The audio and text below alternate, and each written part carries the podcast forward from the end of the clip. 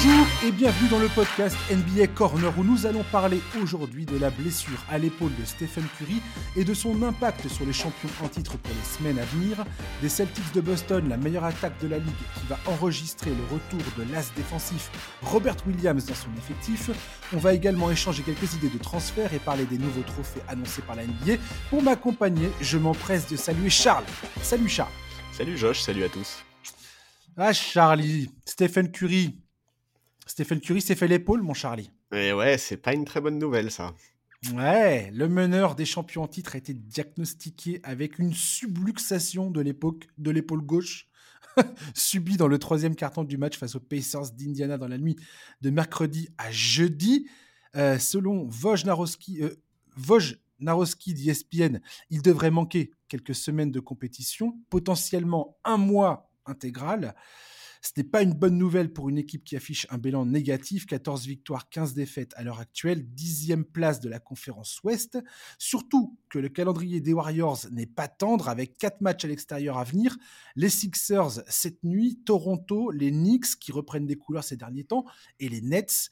Le soir du 25 décembre, ils joueront contre Memphis. Ce sera un peu plus calme de la toute fin décembre à la mi-janvier, avec quand même quelques rendez-vous pas forcément simples à Utah, à Portland et à Phoenix. Et du 20 au 28 janvier, attention, il y a un couloir mortel avec Boston, Cleveland, Brooklyn, Memphis et Toronto. Charlie, est-ce que ça sent le play-in pour Golden State ou pas ? Ah, c'est difficile à dire parce que c'est vrai qu'on a encore quelques incertitudes, tu l'as dit, sur la durée de la blessure, qu'il y a la période de trade où éventuellement des équipes peuvent bouger. Bon, tu l'as dit, le calendrier qui vient est terrible et encore, donc, ils sont en plein road trip comme tu l'as dit, qui va se terminer donc, contre Brooklyn et encore après c'est plus calme, mais est-ce que ça veut vraiment dire quelque chose aujourd'hui plus calme pour ces Warriors ?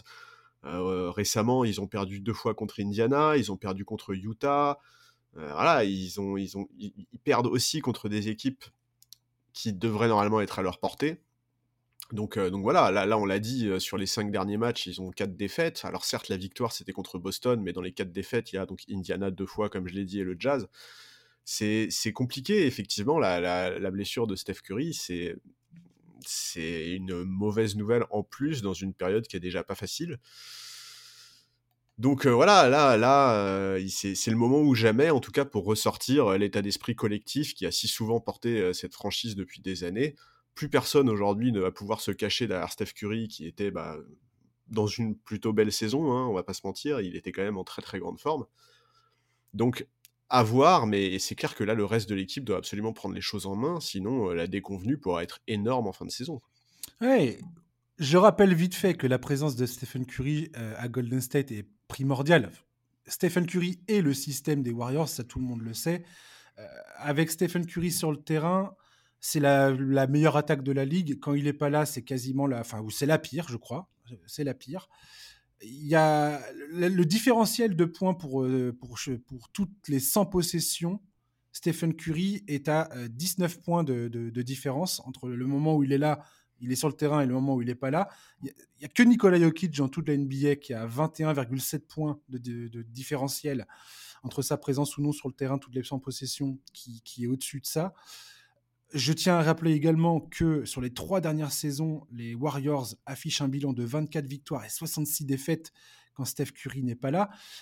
Et c'est vrai que là, le bilan qui est quand même qui est négatif, comme je viens de le dire, 14 victoires, 15 défaites, il n'inspire pas confiance parce que là, aujourd'hui, chaque défaite va prendre une importance particulière pour Golden State et potentiellement les contraindre à finir l'année en trombe quand Stephen Curry va revenir, c'est-à-dire pas beaucoup de temps pour gérer ses minutes et appuyer sur l'accélérateur potentiellement 1 ou 2 mois plus tôt que tu ne l'aurais souhaité, quoi. Ouais, non mais c'est ça, c'est pour ça il faut espérer pour la franchise que les Poole, Thompson, Wiggins, etc. haussent leur niveau de jeu et que le collectif réponde présent. À la limite, si on veut voir les choses, si on veut voir le verre à moitié plein, on peut se dire que ça peut être une période fondatrice pour l'équipe, une période qui va vraiment les mettre dans le dur et qui va les forcer à, pas à se réveiller, parce que c'est pas aussi simple, mais à trouver d'autres solutions et à moins dépendre de Steph Curry, parce que tout à fait. C'est vrai qu'on est forcément un peu déçu par plusieurs joueurs de l'effectif aujourd'hui, sans vouloir jeter trop la pierre, mais c'est vrai que la progression des jeunes est encore insuffisante. En tout cas, on attendait plus. Que Jordan Poole, en termes d'adresse, il me semble qu'à 3 points, il fait sa pire saison depuis sa saison rookie. Alors, ça reste plutôt correct, hein, mais bon, voilà, on attend plus, on attend beaucoup plus, évidemment, de ces joueurs. Et d'ailleurs, la blague facile qui a beaucoup été faite sur les réseaux sociaux au moment de la blessure de Steph Curry, c'est qu'à force de porter l'équipe sur ses épaules, c'était logique qu'une de ses épaules lâche, quoi, tu vois, et c'est pas pour rien, en fait, quoi. Ouais, le problème des Warriors ces derniers temps, ça a surtout été son banc. Ils n'arrivent pas, ils ont un des meilleurs 5 de toute la ligue, mais ils n'arrivent pas à faire en sorte que le second unit prenne le relais, ou du moins gère la casse de façon crédible le temps que les starters se reposent. Franchement, moi je suis un peu circonspect par rapport à ça, parce qu'au début de la saison, je me souviens que j'étais plutôt enthousiaste par rapport aux recrues qu'ils avaient fait pendant l'intersaison. Di Vincenzo, j'aimais bien. Michael Green, j'aimais bien. J'avais de bons espoirs par rapport à Kuminga, Moses Moody. James Wiseman, on a tous bien vu que ce n'était pas du tout ça. Comme tu l'as dit, Jordan Poole a commencé la saison un peu sur un faux rythme. Voilà, à quel point l'incident avec Draymond Green a pesé là-dedans, je n'en sais rien. Ce qui est assez hallucinant aujourd'hui, c'est que tu regardes les stats de Jordan Poole, quand il est titulaire, elles sont excellentes, et quand il sort du banc, c'est compliqué. Steve Kerr avait un peu trouvé la parade ces derniers temps pour régler justement ce problème de banc, en laissant Draymond Green avec Jordan Poole sur le terrain, ce qui est assez ironique quelque part.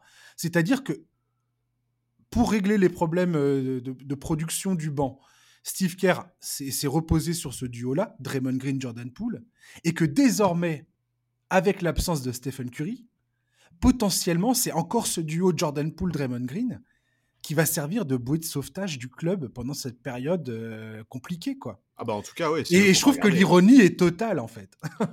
ouais, non, mais je suis d'accord, mais effectivement, tu l'as dit, c'est clairement eux qui vont avoir un vrai rôle. Andrew Wiggins également, quand même, on va complètement. On va en attendre beaucoup. Klay Thompson aussi, qui va devoir un peu forcer les choses, quoi. Ouais. Parce qu'il joue pas les back-to-back toujours jusqu'alors. Et c'est Ty Jerome qui était inséré dans la rotation quand Klay ne jouait pas. Là, tout d'un coup, Klay Thompson va avoir beaucoup plus de responsabilités, du moins.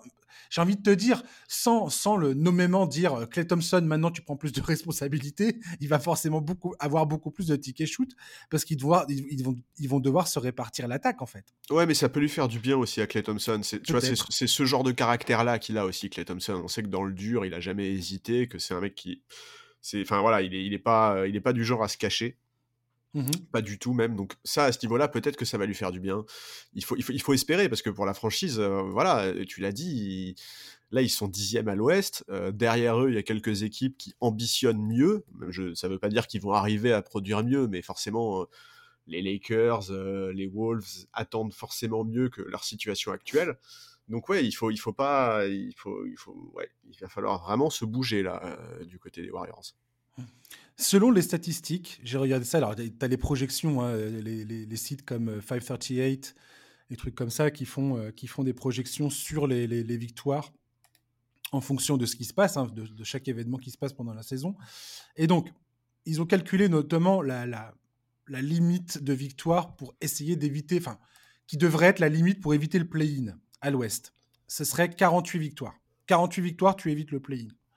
Sauf que, si Golden State arrive à se maintenir à flot, je dis bien à flot, c'est-à-dire autour des 50%, à l'équilibre, quoi, d'accord ? Ouais. Avec le même nombre de victoires et de défaites, avec une marge d'erreur de 2 ou 3 victoires ou 2 ou 3 défaites supplémentaires. Bref, il faudrait si, dans le meilleur des cas, hein, on va dire si on compte sur un mois d'absence de Stephen Curry, c'est-à-dire qu'il revient à la mi-janvier, ou le 20 janvier pour le duel face à Boston.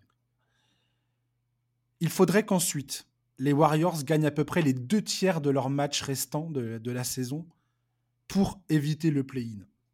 Ce qui est absolument colossal. Bah oui, on n'est pas du tout parti sur ces bases-là. Là. Ils ne sont pas du tout sur ces bases-là. Non, et ça serait même mieux que leur pourcentage de victoire l'an passé.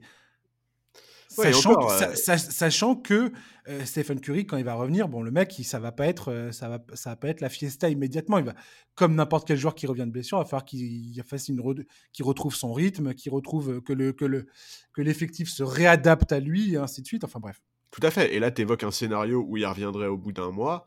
Pour l'instant, moi, ce qui me semble... Le seul truc dont on est sûr, c'est qu'il va être réévalué dans 2 semaines, mais être réévalué, ça ne veut pas du tout dire qu'il va être capable de revenir dans les jours ou les semaines qui vont venir, quoi. Ah mais complètement, et donc, c'est ça... Donc, ça pourrait bien durer plus longtemps que ça, en réalité, quoi. Et c'est ça qui est inquiétant, c'est-à-dire que si dans un mois...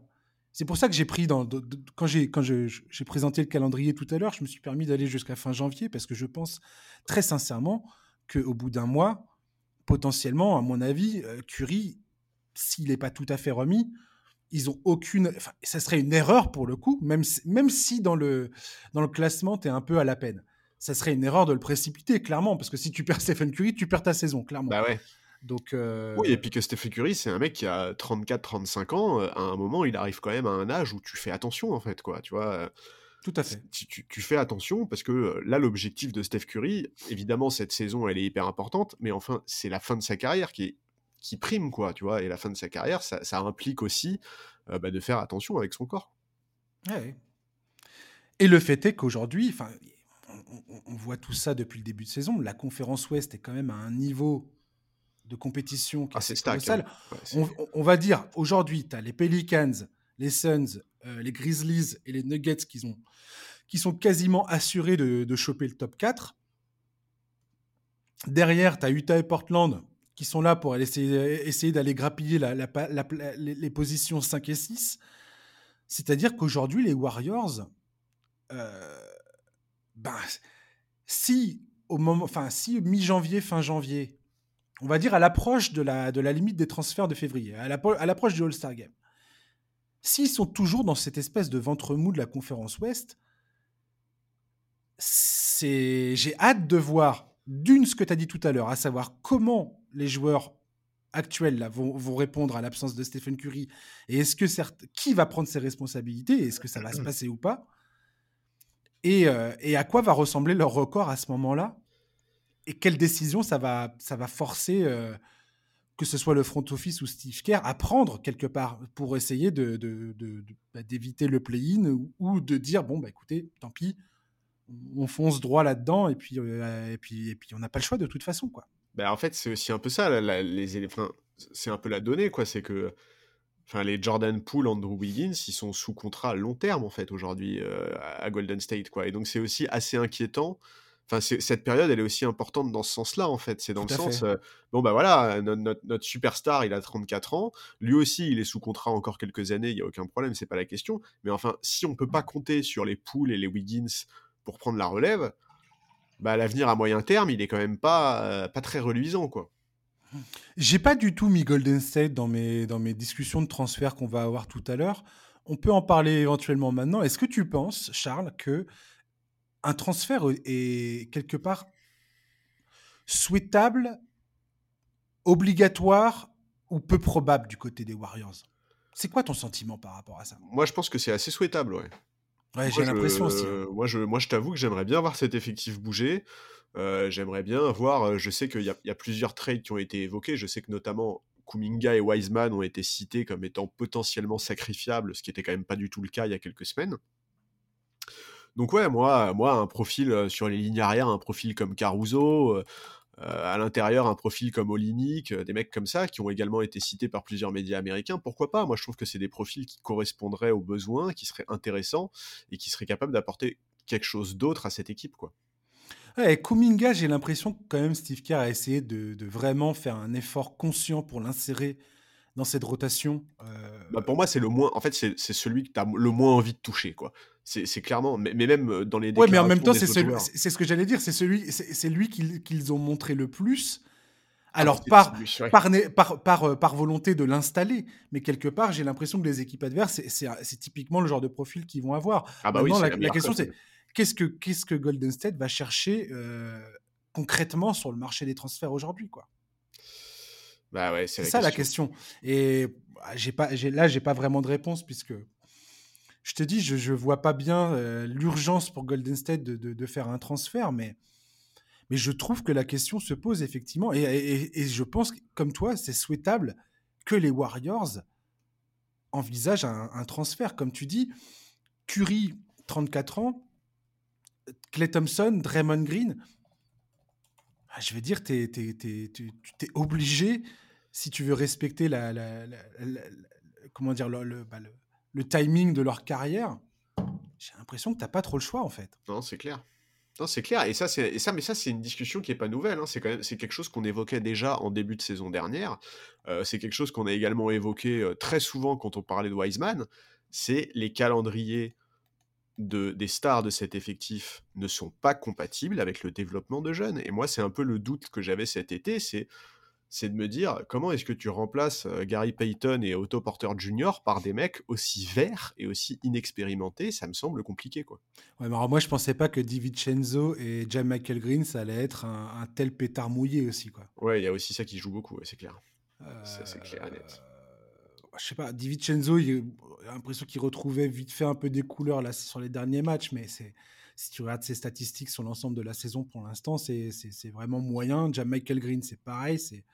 Il fait sa saison rookie, Di Vincenzo, tout simplement. Ouais, c'est ultra. Tout ça, c'est extrêmement faiblard, quoi. Et c'est clairement pas suffisant par rapport aux ambitions des Warriors. Là, maintenant, on peut pas, au bout du premier quart de la saison, se cacher, quoi.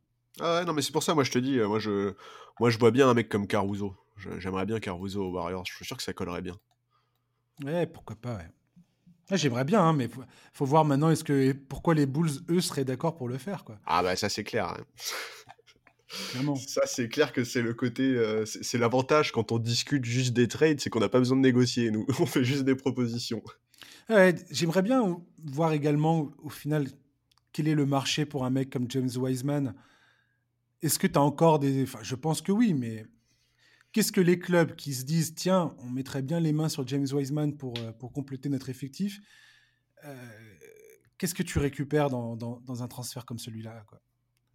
Parce que sa valeur, elle est haute. Enfin, je ne sais pas si elle est plus basse aujourd'hui qu'elle ne l'a jamais été auparavant, mais en tout cas, c'est pas loin, quoi. Le mec, c'est peanuts pour l'instant, quoi. Je ne pense pas que tu arrives à séduire qui que ce soit concrètement sur un morceau qui va vraiment t'aider, tu vois, sur un joueur que qui va peser dans ton effectif. Non, mais c'est clair que sa cote, elle est plus basse qu'elle l'a jamais été. Enfin, tu vois, le fait il joue même pas. À un moment, quand tu joues même pas dans une équipe qui est aussi malade et qui a autant de manques, c'est quand même, ça en dit assez long, quoi. Ouais. On verra bien, en tout cas. Mais ouais, je pense que, pour terminer sur les Warriors, je pense que je suis officiellement inquiet pour cette équipe. Alors, l'absence de Curry y est pour beaucoup. Hein. Un mois, c'est énorme. On n'a aucune certitude sur le fait que dans un mois, ça sera bon. Et là, c'est clairement ce qu'il ne fallait pas qu'il se produise pour les Warriors, quoi. Tant qu'il y avait Stephen Curry, je ne dis pas. Le mec est tellement incroyable. En plus, ce n'est pas comme si le mec ne faisait pas une saison absolument divine, individuelle. Mais là, le fait qu'il s'absente aussi longtemps, c'est beaucoup de pression sur Jordan Poole, Draymond Green. Draymond Green, je regardais d'ailleurs, c'est le joueur qui a le plus-minus, enfin le swing le plus important du côté de Golden State. C'est-à-dire que quand il n'est pas là, c'est son absence qui pèse le plus sur les Warriors. C'est assez dingue quand même. Oui, mais bon, en même temps, on sait que il est très central, quoi, dans beaucoup d'éléments. Mais... Non, mais à la limite, le truc le plus rassurant pour les Warriors, au final, c'est peut-être justement le fait qu'on soit inquiet pour eux, parce que la dernière équipe dont on a été inquiet, c'est les Knicks, et depuis, ils vont beaucoup mieux. Donc, à la limite, ouais, ça va peut-être leur porter chance. C'est pas faux. C'est vrai que les Knicks, ils ont remis le pied à l'étrier, tiens. Ouais. La vache. Et ça ne rend ce départ de Jalen Brunson de Dallas que plus triste et regrettable pour les Mavericks. Franchement, ouais. C'est surtout le fait qu'ils aient eu autant de mal à le remplacer, quoi. Mais effectivement, je suis d'accord. En fait, c'était typiquement le profil du joueur dont ils avaient besoin. En plus, il est clutch. En plus, C'est vraiment... Franchement, ce gars-là... Quand tu vois comment il est arrivé en NBA avec une réputation de joueur solide, hein, mais Est-ce que quelqu'un pouvait prédire ce qu'il devient là maintenant ? C'est chaud quand même. Ouais, et moi je ne me serais pas avancé là-dessus, hein, c'est clair. Non, clairement. Ouais. Et franchement, il a parié sur lui et ça a bien porté ses fruits, quoi. Franchement, je suis admiratif de Jalen Brunson et de ce qu'il devient. On va parler de Boston. Ouais, les Celtics. On n'est pas inquiets. Ouais, voilà, on n'est pas inquiets. Ouais. Les Celtics affichent une attaque historique depuis le début de saison. Ça, tout le monde en a parlé. Malgré les turbulences provoquées par l'affaire Ime Udoka, leur coach, qui a été écarté quelques jours, je le rappelle, avant le début de la saison, 2 jours avant le début du training camp quand même, c'est pas mal. Boston possède aujourd'hui le meilleur bilan de la ligue et présente tous les ingrédients d'un favori pour le titre. Ce vendredi, puisqu'on enregistre ce podcast vendredi, on est le combien aujourd'hui ? Le 16. Le 16 décembre, le vendredi 16 décembre, Robert Williams, opéré au genou en septembre, fait son retour dans l'effectif face au Magic d'Orlando. Accessoirement, Al Horford, qui était absent aussi les derniers matchs, qui fait son retour lui aussi. Une présence qui devrait leur donner un coup de fouet défensif. Ils sont actuellement 8e de la NBA. L'an dernier, la libération de Robert Williams par Ime Udoka au poste de pivot, et plein d'autres éléments, hein, on est d'accord, mais ça faisait partie des pièces maîtresses de cet effectif. Ouais. Et là, voilà, on est face à une équipe qui domine clairement la saison pour le moment, une des meilleures attaques historiques de la Ligue, et qui va récupérer un joueur qui potentiellement peut leur permettre d'accéder au top 3 défensif dans quelques semaines, quoi. Ouais, ils récupèrent leur ancre défensif, quoi, clairement. Alors, je suis hyper optimiste parce que on est d'accord, Robert Williams n'a pas joué du tout depuis tout ce temps. Il va falloir un petit temps d'adaptation, clairement. Oui, mais ils ont de la marge, donc c'est pas grave. Mais ils ont clairement de la marge, on est d'accord. Bah voilà, c'est ça l'avantage, c'est qu'ils ont de la marge, ils peuvent le réintégrer très tranquillement. S'il n'est pas aussi impactant que ce à quoi on peut s'attendre au début, bah c'est pas un problème. Non, là, ils sont dans une position qui est quasiment idéale, quoi. Qui est Boston, c'est assez, je trouve que je suis assez impressionné moi par ce qu'on voit d'eux. Hein, Alors, ok, en début de saison, sur le papier, on pouvait être confiant au regard de la qualité de l'effectif, de la continuité par rapport à la saison dernière, etc., etc.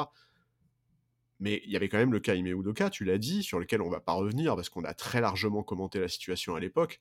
Enfin, on sait quand même qu'il était très très proche des joueurs, qu'il avait notamment une excellente relation avec Jaylen Brown et Jayson Tatum, que les deux, d'ailleurs, enfin que le vestiaire n'a a priori pas eu son mot à dire sur la situation, qu'ils étaient même pas forcément tenus au courant, ils l'ont évoqué dans une interview à The Athletic là récemment.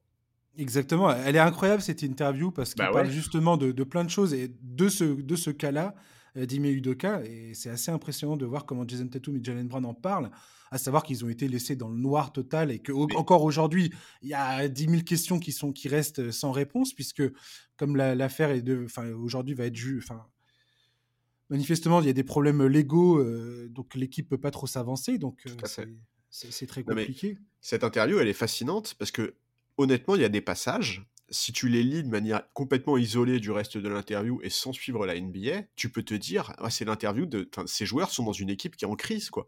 Parce qu'effectivement, il y a des moments où ils disent... Complètement. Tu vois, il y a vraiment des moments où ils disent, ouais, mais on était largués, on comprend pas, les joueurs étaient dans le noir, etc. Enfin, tu vois, genre, vraiment, si tu lis ça de manière isolée, tu peux te dire, oula, mais ça ne va pas dans cette équipe, quoi. Et donc, forcément, on avait forcément un œil particulier sur le début de la saison, sur comment l'effectif allait répondre, comment Mazzulla allait gérer tout ça. Il y avait quand même le nombre d'articles en début de saison qui évoquaient la venue de coachs plus expérimentés pour soit le remplacer, soit l'encadrer. Enfin, c'était quand même tout sauf gagné d'avance de le voir aussi à l'aise sur le banc. Et moi, il m'impressionne vraiment. Il n'hésite pas à rentrer dans l'art de ses joueurs quand il le faut. Complètement. Et d'ailleurs, dans l'interview de Tatum et Brown, un truc que j'ai beaucoup apprécié, je ne sais plus si c'est Tatum qui... Je crois que c'est Tatum qui parle de ça. Qui parle du fait qu'ils aient appris... à la fois de chaque coach qu'ils ont eu tout au long de leur carrière, ils ont à chaque fois, en tant que joueur et en tant qu'équipe, gardé des éléments étape après étape, et qu'aujourd'hui, le résultat qu'on voit sur le terrain, il a présenté ça comme étant l'addition de tous les systèmes de coach qu'ils ont connus jusqu'alors, quoi. Ouais. Et j'ai bien aimé cette vision-là parce que je pense que c'est tout à fait vrai, que cette accumulation de connaissances, de savoir est importante en fait dans la carrière d'un joueur. Oui, je suis d'accord. Et d'ailleurs, Mazzulla aussi a fait une interview la semaine dernière dans un média dont j'ai complètement... Je sais plus du tout lequel c'est, j'en suis bien désolé. Ah, c'était Handscape, voilà. Et il a fait une interview sur laquelle il a évoqué en gros son parcours et le fait qu'il avait toujours su, bon ça, ok, qu'il avait toujours su qu'il serait un jour head coach, mais surtout, en fait, il a parlé un peu notamment de sa relation avec Brad Stevens. Il a expliqué qu'il discutait très fréquemment de coaching avec lui. Donc déjà, il y a pire que comme interlocuteur. Et il expliquait aussi que... qu'il était quand même beaucoup dans la continuité d'Udoka et qu'il avait fait, en fait, il a évoqué dans cette interview l'impact des méthodes d'Ime Udoka et aussi des méthodes de Brad Stevens, dont il a été assistant pendant 2 ans. Tout à fait. Et on sent qu'il a vraiment été très marqué par les méthodes de ces deux coachs et que ouais, aujourd'hui, il se revendique pas du tout comme étant un génie, comme étant un architecte, comme étant... Non, il se revendique comme étant dans la continuité de ces mecs-là qui l'ont aidé à se construire en tant que coach et aujourd'hui... Comme un héritier finalement des systèmes Exactement. Mis en place initialement par Brad Stevens, magnifiquement repris par Ime Udoka et pour le coup, Tatum et Brown rendent hommage à Ime Udoka et ils disent très bien que c'est ce gars-là qui leur a permis de débloquer la situation, on va dire. Ouais, et d'ailleurs, il lui donne du crédit non seulement pour la saison dernière, mais également pour le niveau affiché cette saison, et c'est logique. Exactement, c'est ce qu'ils disent, c'est-à-dire que ce gars-là leur a permis de maîtriser leur talent individuel pour le mettre au service du collectif. Ouais. Alors qu'avant, et c'est ce qu'avait dit d'ailleurs Marcus Smart l'an dernier, à peu près au même moment où on parle maintenant, là, c'était au mois de novembre 2021, je crois, où il disait, à un moment, il disait justement que Tatum et Brown ne passaient pas assez la balle, ne savaient pas, étaient encore dans la recherche de savoir comment intégrer leur jeu et leur talent individuel au service du collectif. Et ils disent tous les deux, c'est Ime Udoka qui nous a permis de pointer du doigt ce qui n'allait pas et comment réussir ce truc-là, en fait. Ouais, tout à fait. Tout à fait. Et enfin voilà, moi je suis vraiment impressionné par ce que fait Mazzulla. Et en fait, ce qui m'impressionne moi, c'est qu'il a aucun problème de légitimité, ce mec-là. Tu vois. Complètement. À sa place, il y en a d'autres qui auraient pu se sentir plus ou moins légitimes, peut-être prendre un peu de temps, mettre un peu de temps pour prendre leur marque, etc. Là, il y a pas du tout. Et on l'a vu cette semaine là, quand ils ont enchaîné. Quand ils ont enchaîné 2 défaites après Warriors et Clippers, il me semble, il est vraiment rentré dans l'art de ses joueurs. C'est ce qu'il a expliqué après en interview et c'est ce que ses joueurs ont confirmé, qu'il leur était vraiment rentré dans l'art après la défaite face aux Clippers. Et dans la foulée, il y a eu une vraie réaction face aux Lakers. Alors, il y a eu un passage à vide en deuxième mi-temps, mais malgré ce passage à vide, ils ont pas lâché l'affaire. Ils ont su s'imposer en prolongation pour s'éviter une 3e défaite qui aurait fait un peu tâche. Et vraiment, je trouve que c'est des signes qui sont hyper encourageants, en tout cas sur la capacité de Mazzulla à tenir son vestiaire. Oui, et j'ai vu que certains lui ont reproché le fait qu'il s'était montré particulièrement enthousiaste après cette victoire face aux Lakers en disant « Est-ce que le coach de la meilleure équipe de la Ligue a raison de s'enthousiasmer lors d'une victoire face à une équipe qui est 12e à l'Ouest ?» Franchement... Ah, déjà, quand t'es à Boston, si tu bats les Lakers, t'es obligé de t'enthousiasmer, quoi. Déjà, et puis si t'écoutes en fait ce que dit Mazzulla à la fin du match... En fait, lui, ce qu'il a souligné, c'est toutes les corrections que ses joueurs ont faites pendant le match par rapport aux défaites précédentes. Ouais. Et comment ils ont appliqué les consignes et comment, justement, ils ont réussi à résoudre une problématique qui était la leur avec les manques qui étaient... Je veux dire, quand tu as Blake Griffin dans ton 5, forcément, tu es moins performant que quand tu as Horford, ou là, avec le retour de Robert Williams, ça va être très différent, hein, clairement, je vous le dis. Attention, spoiler, ça va être le jour et la nuit. C'est clair. Mais moi, je trouve ça positif. En fait, je trouve ça positif qu'un coach et ses joueurs gardent cette espèce d'enthousiasme par rapport au travail que tu dois fournir quotidiennement pour t'améliorer.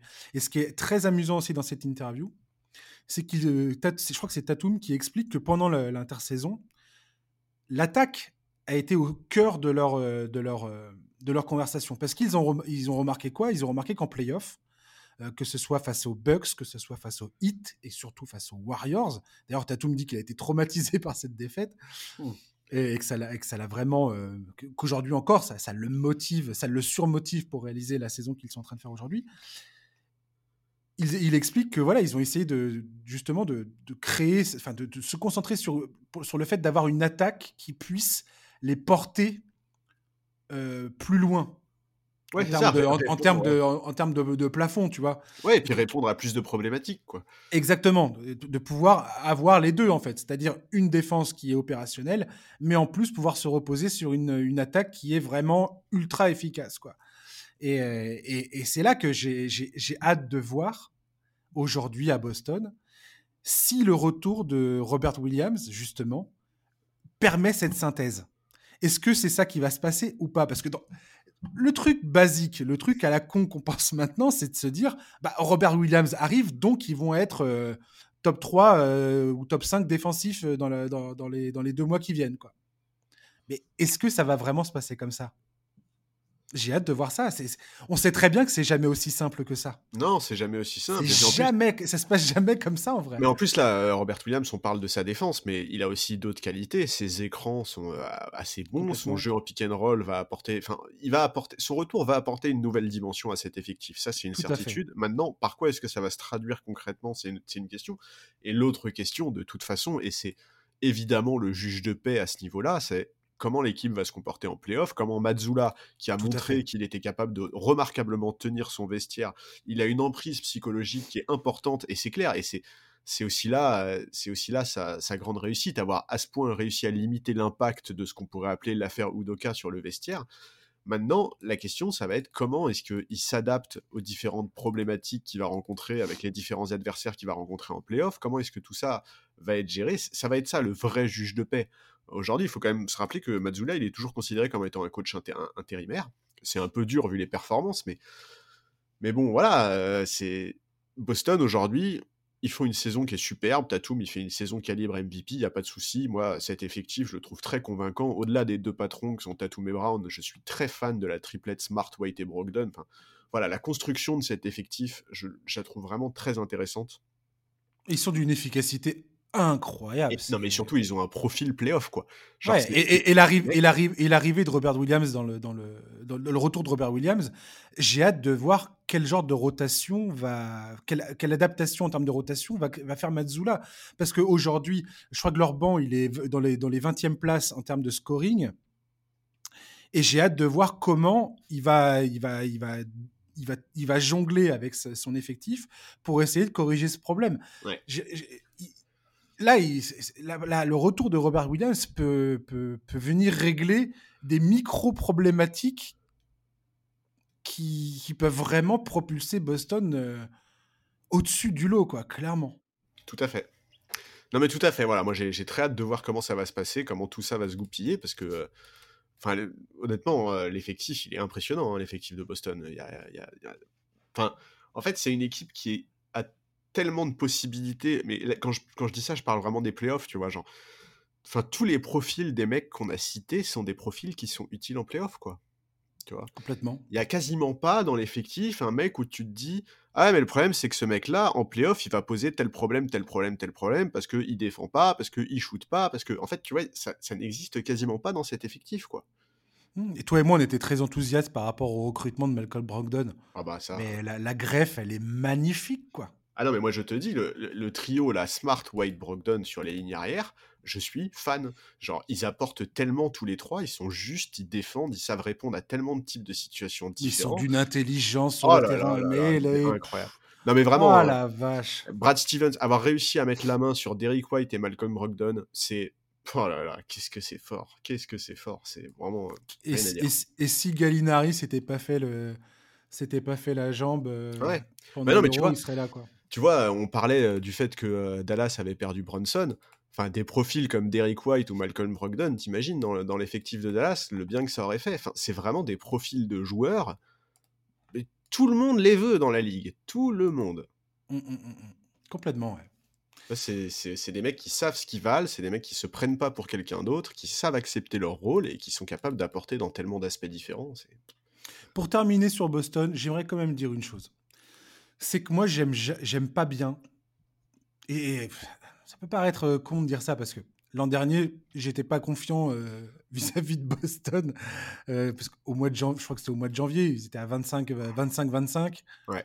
Et on était tous là à se dire moi le premier, et ça me semble absolument ridicule d'avoir dit ça aujourd'hui, forcément. Mais moi, j'ai été là à dire, ouais, est-ce que Tatum et Brown, est-ce qu'il ne faut pas les séparer et tout ? Et j'étais tout à fait sérieux en disant ça. Parce que je me suis dit, je suis en train de me dire, mais voilà, là, ça fait combien d'années maintenant qu'ils sont ensemble, que ce système, ils essaient de le faire marcher. Manifestement, ça ne marche pas. Ah ouais. Bah oui, c'était leur 5e saison ensemble l'année dernière. Voilà. Et effectivement, on était nombreux à se dire, bon, à un moment, les gars, il n'y a pas de hiérarchie claire, ça ne fonctionne pas bien, ça ne fait pas passer un cap à l'équipe, est-ce qu'il ne faut pas se poser la question ? Oui, non, mais c'est vrai. Ça fait partie des délices de la NBA sur les takes, les avis que tu donnes, bien sûr, qui quelques mois plus tard, ont l'air totalement ridicules. Bah oui, mais tu vois, c'est comme ça. La NBA, elle est longue, et c'est aussi comme ça que ça se traduit, quoi. Mais je dis ça pourquoi ? Je dis ça parce que c'est pour montrer à quel point les choses peuvent se retourner en positif et en négatif. Et j'ai jamais été super fan d'une équipe qui semble marcher sur la ligue à la mi-décembre, quoi. Ouais, je comprends. Oui, non, je suis d'accord. Non, mais ça me paraît toujours trop tôt. Je sais pas pourquoi, mais ça me paraît toujours trop tôt. Oui, mais en même temps, ils ont vraiment pas l'air de forcer, quoi. Mais je suis d'accord avec toi, effectivement, c'est trop tôt et c'est aussi pour ça qu'il faut pas être... Ouais. Enfin, tu vois, je pense que depuis le début là, du podcast, il n'y a pas un moment où on a dit Boston va être champion, tu vois, parce qu'effectivement, on sait comment ça se passe, on sait que...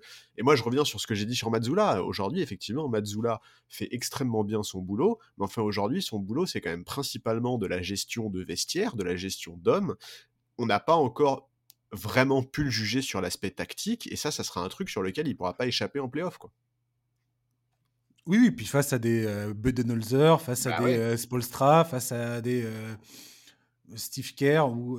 oui, puis face à un autre jeu, quoi. En play-off, le jeu ralentit, les défenses se mettent en complètement, place, tu vois, ça n'a rien à voir, en fait, quoi. Une autre intensité, ouais. Bah, ouais.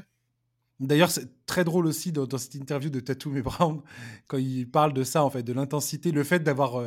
vécu les matchs d'avoir vécu une finale NBA avec la tension que ça implique. D'ailleurs, ils ont dit que dans le match face aux Warriors là qu'ils ont joué, qu'ils ont perdu d'ailleurs à Golden State, ils ont dit on a retrouvé un petit peu, c'est la première fois cette saison ils disent qu'on a retrouvé un petit peu de ce petit frisson. Ouais. Et que là, voilà, ils disent une fois que tu as connu les finales NBA, forcément un match de saison régulière en plein mois de novembre, mais non, mais c'est ça. Ça te fait ni chaud ni froid. En fait, tu déroules ton basket et puis tu gagnes, tu perds. Bon, bah, c'est pas grave, tu passes à autre chose. Mais grosso modo, tu gagnes parce qu'ils sont sûrs de leur force, ils se connaissent, il y a une maturité dans leur jeu et ça se voit sur le terrain, comme on disait tout de suite. L'intelligence de jeu, ils n'ont fait venir que des... Brogdon, c'est le joueur idéal pour cette équipe puisqu'il est tellement intelligent que ça passe, quoi, ça passe nickel. Ah ouais, non, mais bien sûr. Bah, je te dis, moi, pour moi, Brogdon, c'est le joueur idéal pour n'importe quelle équipe ambitieuse en NBA, quoi.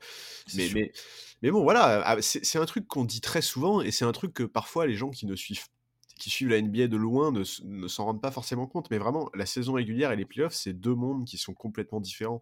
Mmh. Et voilà, et la déclaration de Tatum sur le fait qu'ils avaient retrouvé un peu l'ambiance playoff à Golden State, c'est pas étonnant. Et on en a vu plein des équipes qui marchaient sur la saison régulière et qui se viandaient en play-off, à commencer par Phoenix la saison dernière, tu vois. Donc, voilà, on sait... Et ça arrive aussi que des équipes marchent sur la saison régulière et marchent sur tout le monde en play-off. Ça arrive aussi. Oui, non, mais bien sûr, ça arrive aussi, évidemment. T'as des espèces de certitudes comme ça, des fois. Ça arrive. Je me demande justement si Boston est cette équipe-là ou pas, en fait. Est-ce que je suis prêt à acheter des actions Celtics dans ma tête en disant je pense vraiment que clairement ça va être une des équipes les plus dures à sortir de tous les playoffs, hein. Enfin, il n'y a pas à hésiter sur ce point-là. Non, c'est clair. Mais, reste l'incertitude Mazzulla, quoi. Pour moi, c'est la seule incertitude. Exactement. Voilà, tu me donnes une équipe des Bucks à plein régime, avec Buddenholzer aux commandes. Bah ouais, moi, et Dieu sait que j'ai été un critique de Buddenholzer, la vache. Ah bah, à l'époque, il a eu du mal à passer le cap, lui, voilà, entre la saison régulière et les playoffs. Il a fini par faire ses preuves. Et voilà, tu me donnes un Celtics Bucks. Aujourd'hui, je me dis clairement, ça, c'est que le meilleur gagne. Ah bah, moi, aujourd'hui, je me mouille pas. Si Milwaukee est enfin, tu vois, s'ils sont à 100%, Milwaukee sans blessure, avec du temps de jeu, enfin, tu vois, s'il n'y en a pas un qui est revenu la veille de la série ou un truc comme ça, moi, j'avoue qu'encore aujourd'hui, je pencherais plus pour Milwaukee. Oui. C'est pour ça que de tous nos pronostics du mois de décembre valent rien du tout. Bah, ils valent pour le mois de décembre. C'est ça. Parce que tant que tu connais pas la liste des blessés le jour J, le jour du match, ça sert à rien, quoi. Bah ouais. Voilà. Allez, on passe au transfert. On a passé la date le 15 décembre où toute une flopée de joueurs sont devenus disponibles sur le marché des transferts. Du moins, on peut les transférer dès maintenant. Voilà. Alors, Charles, je vais te proposer 4 noms. C'est les 4 noms qui reviennent le plus dans toutes les conversations. Ouais. Et on va essayer de parler, de toi et moi, où on aimerait bien les voir, ou qu'est-ce que ça peut devenir, ou voilà. Je vais commencer par un mec, on va essayer d'évacuer ça rapidement, parce que j'en ai déjà parlé il n'y a pas longtemps. John Collins, Atlanta. Toujours encore en permanence quasiment, tous les jours bientôt, depuis les 13 dernières années. John Collins est dans les rumeurs de transfert. Est-ce que tu penses qu'il va bouger enfin ? Moi, j'aimerais bien, hein, franchement, j'en ai ras-le-bol. Clairement, mais ras la casquette d'entendre parler du transfert de John Collins. Mais allez-y, les gars, transférez-le, mais foutez-nous la paix avec John Collins. Voilà. Alors, moi, j'ai une préférence. Je commence. Hein, je suis désolé, je monopolise la parole. J'ai une préférence pour. J'aimerais bien le voir. J'aimerais beaucoup le voir à Brooklyn. Non pas que j'ai envie qu'il soit misérable à Brooklyn avec nos compagnons dont on ne citera pas les noms, mais je me dis que Brooklyn, ces derniers temps, ça joue au basket un peu quand même. Ouais, je suis d'accord. Et John Collins, ça me ferait bien triper de le voir là-bas parce que c'est en train de m'amuser le fait que les Nets puisse vraiment faire chier du monde à un moment ou à un autre dans cette saison, quoi. Ouais, mais du coup, t'es obligé de mettre Joe Harris dans la balance, quoi. Ah oui, alors Joe Harris, allez-y, alors mettez-le, quoi. Alors, j'en ai rien à péter. Joe Harris, tu sais quoi ? Ce mec-là a été viré de mon estime dans la série face aux Bucks en 2021. Ouais. Tous les shoots importants, il les a tous foirés. Tous. Oui, bon, absolument tous. Il y en a plein des joueurs qui se sont trouvés sur une série de playoffs. J'en ai rien à péter de Joe Harris. Ah ouais. Me virer ce mec. Il y a Seth Curry, c'est très bien. Il y a d'autres gars. Il y a ce qu'il faut. Royce O'Neal, machin. TJ Warren. Joe Harris, c'est abs. Je ne. Rien. Aucun. J'achète aucune action de Joe Harris. Je sais pas pourquoi j'arrête pas de parler d'action. On a l'impression que je suis un spécialiste de la finance, alors que pas du tout. T'es un trader, on le sait. Ouais, alors c'est un des trucs que je méprise le plus au monde. Mais voilà, pas du tout. Et Joe Harris, non, je n'ai aucun sentiment. Et je comprends pourquoi Atlanta n'est pas trop chaud pour récupérer Joe Harris. Bah oui, mais bon, le problème c'est que c'est le seul en fait. Si on veut l'envisager à Brooklyn, je veux dire, c'est le seul contrepartie possible, quoi. Ouais, bien sûr. Ouais. Ou alors tu montes un truc avec 3 équipes.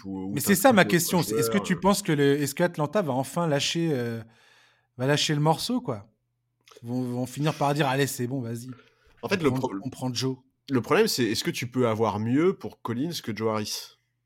Mais j'en sais rien. En tout cas, ce que dit Shams Charania pour l'instant, c'est que Atlanta n'est pas super chaud pour un package avec Joe Harris. Ah oui, je comprends. Mais ouais. il dit pas. Atlanta a dit un non ferme à Brooklyn à propos de ça.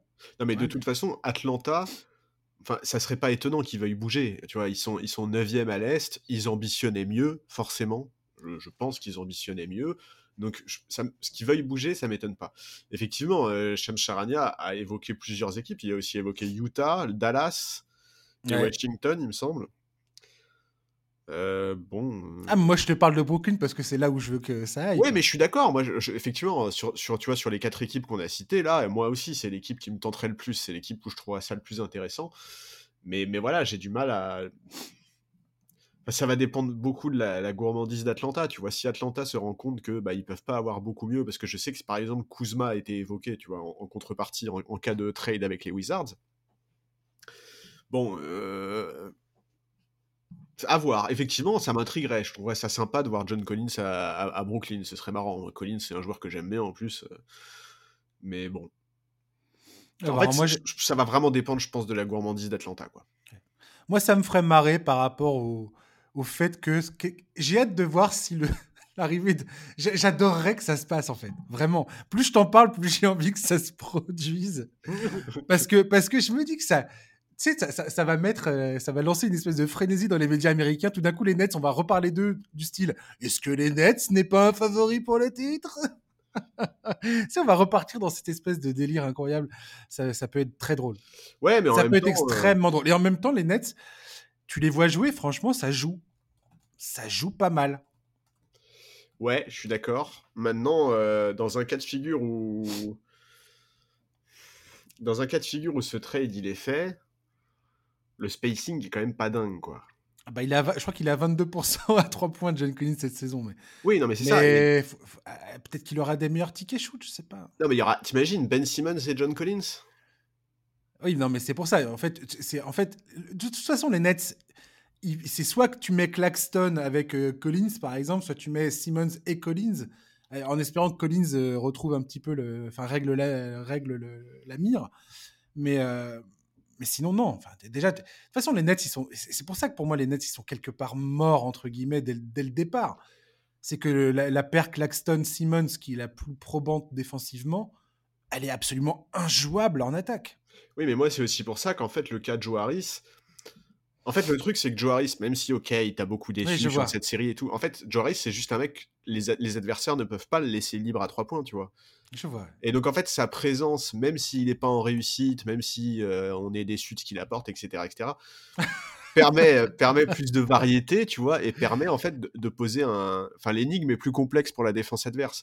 Oui, et puis, il ne pose pas les mêmes problèmes en défensif que Seth Curry, par exemple. Parce que si tu as Kyrie Irving et Seth Curry sur le terrain, défensivement, putain, mais...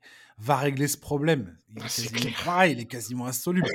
Curry, quelque part, t'es obligé de le laisser sur le banc, alors que Joe Harris, pour le coup, il est assez stock pour que tu le laisses sur le terrain et il peut tenir sa position défensivement, quoi. Bah ouais. Et ça te fait un shooter élite sur le terrain, qui sera là pour te foirer les shoots qui comptent en playoff. Arrête. Ah mais sérieux, cette série, c'était n'importe quoi. Le mec les a tous ratés. Il les a tous ratés. Oui. Franchement, en play-off, t'as des moments comme ça. Pour moi, c'est des moments importants, tu vois. Est-ce qu'il a le droit à une seconde chance ? Oui, probablement. Est-ce que je suis injuste et trop dur ? Oui, très certainement. Combien de secondes chance on a donné à un mec comme Harden qui a passé des matchs à refuser des shoots en play-off ? Non mais voilà, tu vois pas ce que je veux dire. Non mais tu vois ce que je veux dire, genre Harden, oui. On l'a vu dans des séries, notamment contre les Spurs. Où il a eu des comportements où c'est même pas qu'il les ratait les shoots, c'est qu'il les refusait, quoi, tu vois. Bien sûr. C'est pour ça que je te dis pas Harden, c'est parce que là tu vas nous lancer dans un débat qui est tout à fait voilà. Il nous reste pas beaucoup de temps. On a fait qu'un seul mec, deuxième gars, et là tu vas être content, clin d'œil pour toi, tu vas me mépriser. Russell Westbrook, les Lakers, est-ce qu'il part ou est-ce qu'il part pas, Charles ? Alors ? Bon, en tout cas, sa cote n'a jamais été aussi haute depuis qu'il est aux Lakers. Incroyable. Le mouvement du sixième homme, ça fonctionne. Respect Darwin.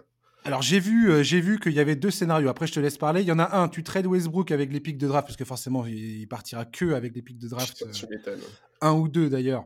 Et tu récupères un truc sympa, soit une star potentielle, soit plusieurs joueurs. On pense à Buddy Hield, Myles Turner, Pacers. Ou il y a aussi, là j'ai vu qu'il y avait une autre offre qui était aussi sur la table, c'était du Patrick Beverley, Kendrick Nunn et un ou deux pics pour des role players style Bojan Bogdanovic. Moi j'ai même lu Beverley et Nunn contre Buddy Hield. Alors vraiment les Pacers, il faudrait qu'ils soient... Enfin, faudrait qu'on leur donne du pic, quoi. Parce que tu sais quoi, Charlie, ce qui est marrant avec une équipe comme les Lakers, c'est que je pense que tu peux trouver 29 idées de transfert avec les 29 autres équipes de la ligue concernant les Lakers, quoi. C'est une manière très sympathique de dire que cette équipe a énormément de manques et je suis tout à fait d'accord avec toi. Non mais vraiment, j'ai adoré la formulation. Il y a aussi Cam Reddish et Evan Fournier qui sont dans les discussions et tout. Enfin bref, très rapidement, qu'est-ce que tu penses qui va se passer du côté des Lakers et de Russell Westbrook et ou pas Russell Westbrook ? Est-ce que tu penses que les Lakers vont faire quelque chose ou pas ? Je pense qu'ils doivent faire quelque chose. Ouais. Enfin, est-ce que ça va se produire? En fait, c'est quand même, on parle de la pire équipe à 3 points de la Ligue en termes d'adresse. Ouais, parce que qui doit faire quelque chose, on le sait depuis un bon moment. Exactement. Écoute, je sais pas, Pelinka est quand même de plus en plus critiqué. En fait, Pelinka, ça fait un moment qu'il est critiqué. Donc Pelinka, c'est le general manager des Lakers. Et ça fait un moment qu'il est critiqué, mais en fait là, il y a un nouvel élément qui s'ajoute.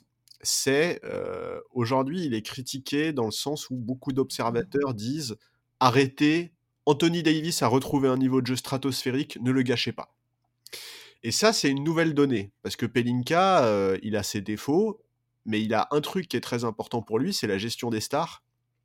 Et je pense qu'effectivement, c'est un argument sur lequel il est plus susceptible d'être impacté que ce que ça pouvait l'être à l'époque. Donc, moi, oui, il faut absolument que les Lakers bougent. Moi, ça me fait mal au cœur de voir Anthony Davis retrouver ce niveau-là et de ne pas gagner des matchs, quoi. Enfin, c'est des scènes qu'on a vues à l'époque aux Pels. Ça fait un peu mal au cœur, quoi. Donc, ouais, moi, en fait, j'y crois plus, Westbrook. Un trade autour de Westbrook, j'y crois plus, alors que, encore une fois, je te dis, je pense que sa cote n'a jamais été aussi haute. Je pense effectivement plus à des petits ajustements autour de Pat Beverley et Nunn. Maintenant, oui, effectivement, tu l'as dit, tu peux trouver 1000 pistes différentes pour améliorer cet effectif. Il y a tellement de manques, et le plus criant, c'est l'adresse à 3 points, évidemment. Mais le package Beverley-Nunn, il est nouveau, ça pour le coup, c'est un peu nouveau. Il n'était pas forcément discuté il y a encore quelques mois de ça, j'ai l'impression. Ouais, non, je suis d'accord. Enfin, quelques semaines de ça. Quelques semaines plutôt, ouais. Et maintenant, il y a quelques... Ouais, je me demande ce qu'ils peuvent tirer de ce package. Je ne sais pas s'il y a... Toi, typiquement, est-ce que les Pistons viendraient mordre là-dedans ou pas? Ça dépendra de la quantité. S'il y a un pic de draft, oui, why not, quoi. C'est ça, ça va être le pic de draft qui va faire toute la différence. C'est une évidence, quoi. C'est une évidence. Mais bon, voilà, effectivement, après, le scénario... Moi, le scénario qui m'intriguerait le plus, qui me donnerait le plus envie de voir ce que ça pourrait donner, effectivement, ce serait un Westbrook contre... tu vois, envoyer Westbrook à Indiana pour récupérer Buddy Hield et Miles Turner, ça m'intéresserait vraiment de voir ce que ça donne, tu vois, c'est... Maintenant, j'ai l'impression qu'elle est morte, la piste Indiana. Moi aussi, j'ai l'impression qu'elle est morte, et en fait, est-ce que c'est pas n'importe quelle piste qui est morte quand on parle de Westbrook, tu vois? Genre, est-ce que, en fait, Westbrook, on n'a pas eu trop de mois et de scènes de galère pour que les franchises se fassent abuser par 2 bons mois, quoi. Je sais pas. Ouais. Je sais pas du tout, c'est compliqué. Ça a été tellement difficile de lui faire accepter de sortir du banc.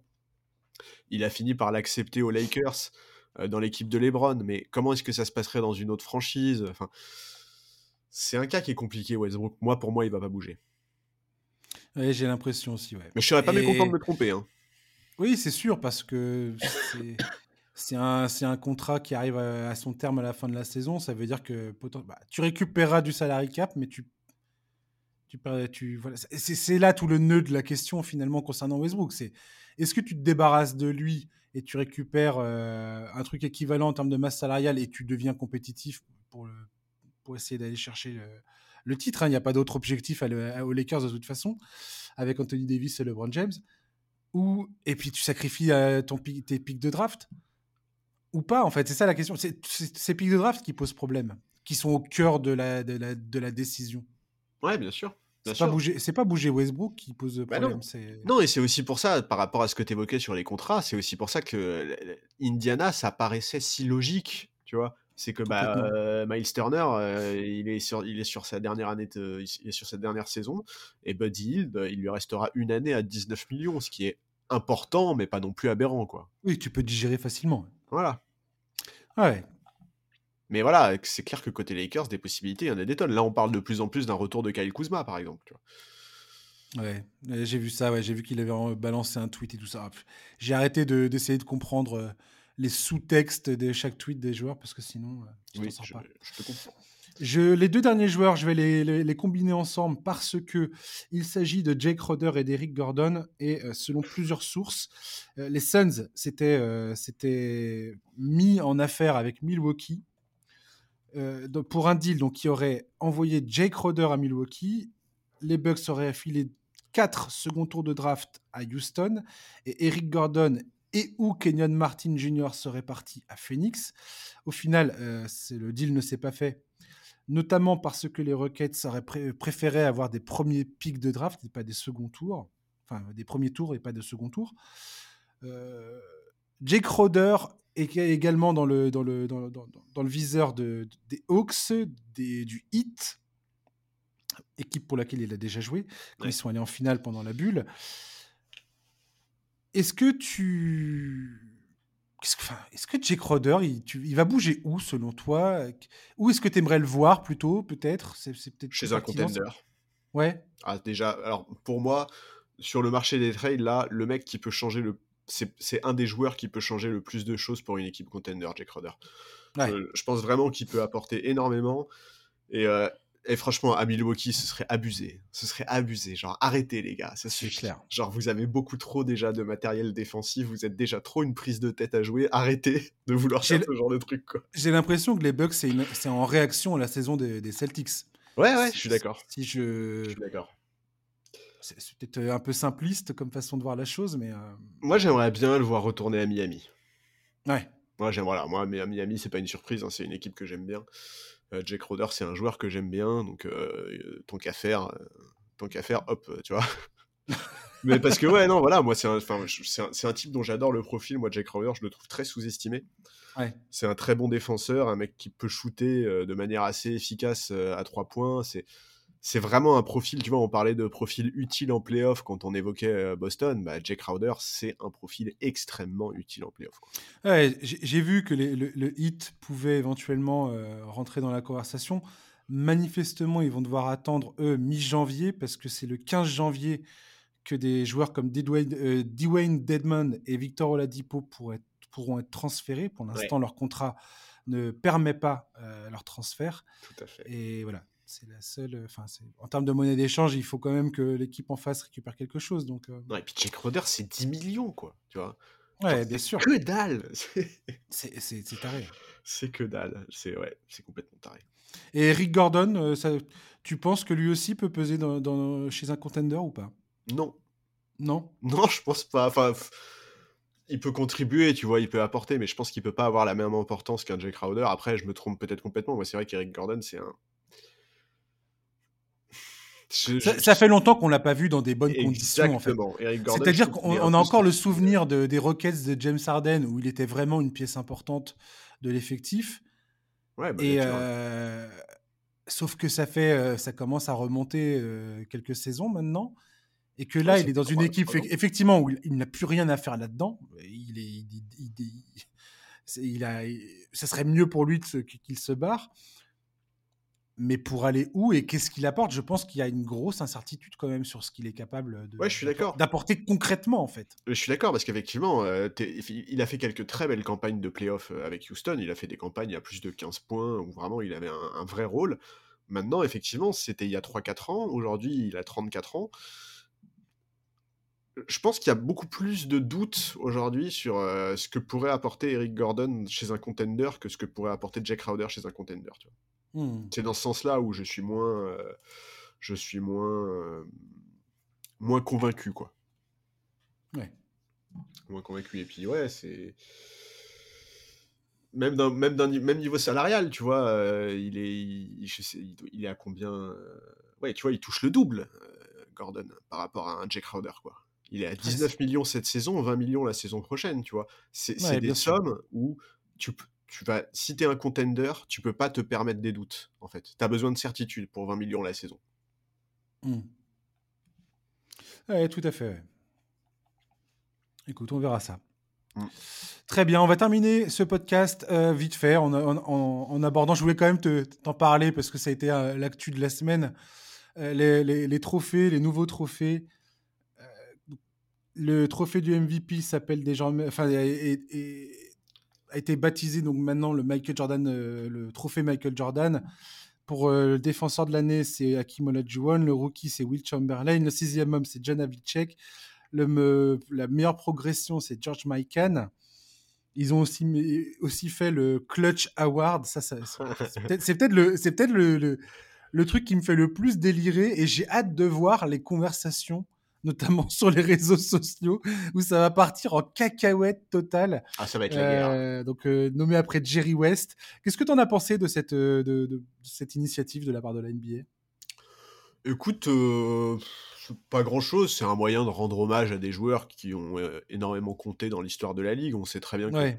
Voilà, on sait que la NBA adore faire ça, rendre des hommages aux anciens joueurs. On sait qu'ils sont souvent très bons pour le faire.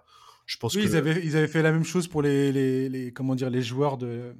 Les meilleurs joueurs de la conférence Est et de la conférence Ouest, qui sont les Larry Bird, nommés après Larry Bird et Magic Johnson. Voilà. C'était un peu les nouveaux trucs.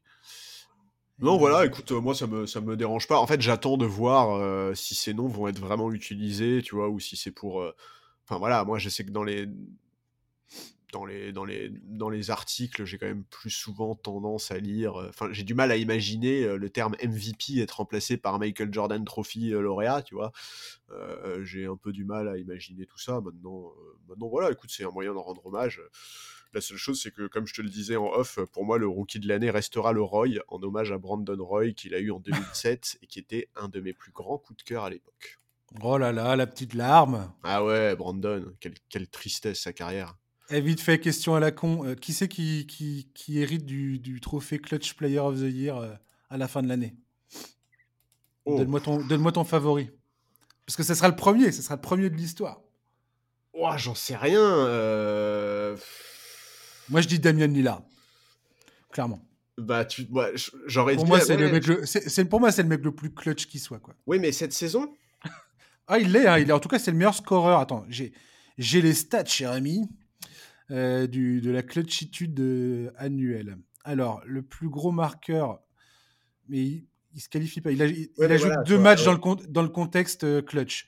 C'est Delano Banton des Raptors, mais sinon, c'est Damian Lillard qui... a le plus de scoring avec DeMar DeRozan. Il a un pourcentage de réussite de 48% au tir et quasiment 43% à 3 points. Oui, mais alors voilà, donc, tu vois, en plus tu l'as dit, ce trophée va provoquer des débats sans fin. Moi, je suis désolé, j'entends tout à fait ton argument, mais c'est pas que ça le clutch.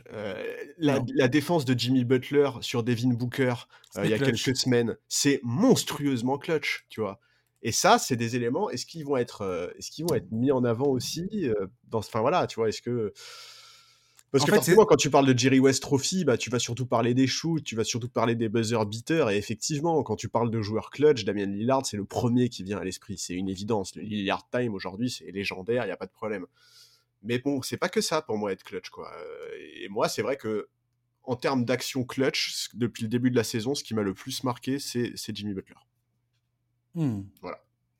Ouais, t'as aussi le ratio victoire-défaite, quoi. Tu peux être dans les meilleurs performeurs dans les moments clutch d'un match et en même temps tu t'arrives pas à faire gagner ton équipe, quoi. Ouais, non, c'est ça. Vu que ça comprend les 5 dernières minutes d'un match avec 5 points d'écart ou moins, donc. Non, c'est des sujets qui sont vraiment compliqués, hein. Enfin, tu vois, en fait, je pense que ça sera peut-être le trophée où il y aura le plus de débats. Mais j'ai hâte de voir ça. Je pense qu'on va se taper des bonnes barres de verre quand même. Ouais, il y a moyen, ouais. Très franchement, je pense que ça va me plaire. Merci Charlie d'avoir été avec nous. Mais écoute, c'était un plaisir comme toujours. Yes, et puis on se retrouve très très bientôt. Chers auditeurs, merci de nous avoir écoutés. Passez une très bonne fin de journée, un bon week-end, une bonne semaine. La semaine prochaine, on se retrouve pour un nouveau numéro. À ciao, bye bye.